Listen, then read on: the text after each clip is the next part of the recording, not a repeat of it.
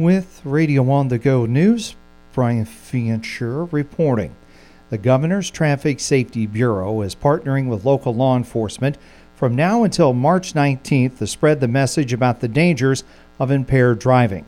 Last year, during the week of St. Patrick's Day, 48 people were either seriously injured or killed in car crashes on Iowa roadways. Nationally, St. Patrick's is one of the deadliest uh, times on the nation's roads. And given that this year St. Patrick's Day falls on a Friday, it'll give the opportunity for more parties throughout the weekend. The Iowa Falls Police Department over the weekend arrested 42 year old Huntley Fields of Pelham, Alabama, two times, charging him each time with violation of a no contact order. He was arrested Friday night and then arrested again last night at the same address along River Road. The Franklin County Veterans Affairs Office is moving Wednesday.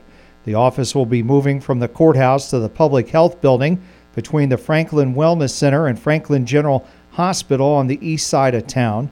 The office hours and phone number will be the same. The number 456 5670. Again, 456 5670.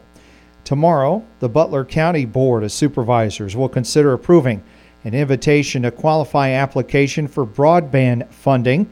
The Butler supervisors will also hold a public hearing concerning an E911 tower land acquisition. The Butler County Board of Supervisors meet tomorrow at 9 a.m.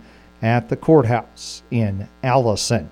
MidAmerican Energy says it is the first utility company in the state to try all electric utility trucks. Company spokesman Jeff Greenwood says these are the large bucket trucks that allow them to get up in the air and work on power lines. These trucks have two different batteries on board. One powers the vehicle and allows it to travel, and then the other battery allows the crews to do their work when they get to that location. He says the Des Moines based company has purchased three trucks and they will put them through their paces in the field before buying more. Our goal is to see how they work, see how they operate in real world conditions, all kinds of weather conditions, all kinds of terrain, and let's let's test them out. Let's see how they work, and if they work as well as we expect them to work, then uh, we'll be making a lot more purchases. Greenwood says the trucks have a 135 mile range. We've assigned one to Sioux City, We've assigned one to the Des Moines area, and then we've assigned one to the Quad Cities. So we've got them spread across the state. Uh, we are putting them to work as we speak, and our crews will uh, run them through uh, everything that they do day in and day out and see how they work. He says they have fast chargers at their facilities where the trucks can be charged overnight. Greenwood says they don't make much noise, which will make it easier for crews to communicate in the field. He says they will put out no emissions, which allows crews to train on them using an indoor facility. And Greenwood says the cost of operating the trucks is something they are also reviewing. An electric vehicle is more expensive. However, we're not paying for fuel, and there's a lot of maintenance that you would have to do using a combustion engine that you don't need for an electric vehicle. For example, uh, an oil change. These don't need oil changes. So they are uh, more expensive up front, but we're eager to see what kind of uh, maintenance savings we get as we progress. Greenwood says the trucks are charging up with renewable energy from their own wind farms, which brings things full circle. The Sheffield City Council today will consider the hiring of seasonal, part time help for the Parks Department, will consider hiring lifeguards and the swimming pool manager for the upcoming season and will consider approval of a contract to make improvements along 255th Street. The Sheffield City Council meets tonight at 7 o'clock at City Hall. Today, the Allison City Council will hold the first reading of the sewer utility ordinance and will consider approval of a resolution that would allow the Allison Pool Fundraising Committee to open a certificate of deposit with Lincoln Savings Bank the Allison City Council meets uh, today at 5:45 p.m. at City Hall. Last week, the North Butler School Board approved the 23-24 school year calendar and set April 10th at 6 p.m. as the date and time to hold a public hearing regarding the next fiscal year budget. In other business, the North Butler Board approved a sharing agreement with the Clarksville School District that will include the superintendent and the business manager board secretary positions.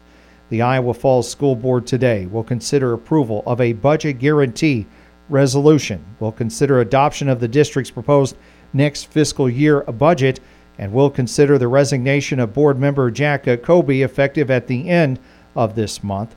The Iowa Falls School Board meets today at 6 p.m. at Rock Run Elementary School. The Better Business Bureau is warning of a new set of employment scams. Spokesperson Lisa Schiller says these scammers are generally targeting people between the ages of 18 and 34. She says consumers are having their information harvested off of different job search websites like Indeed.com. Schiller says you may be uh, contacted, offered a job, then told to give out personal bank account information in order to be paid. Scammers may also send a fake check for supplies, but it will bounce. She says if you encounter something shady in your job search, report it to authorities. Today's guest on the Radio on the Go Newsmaker program is Iowa Falls Mayor Mike Emerson. We'll talk about upcoming projects this spring and summer in the city, and we'll also talk about staffing within the police department. The Radio on the Go Newsmaker program airs weekdays during the noon hour on KLMJ, following the news, weather, and obituaries, with archive programs available under the News tab at RadioOnTheGo.com. One of the highest snowfall totals from Saturday's winter storm in Iowa was in Waukee with 8 inches. In the broadcast area, Rockwell received 3.5 inches of snow, Garner 3 inches, Hampton 2.2 inches, Mason City 2 inches, and Grundy Center picked up 1 inch of snow. For Radio on the Go News, Brian Fincher reporting.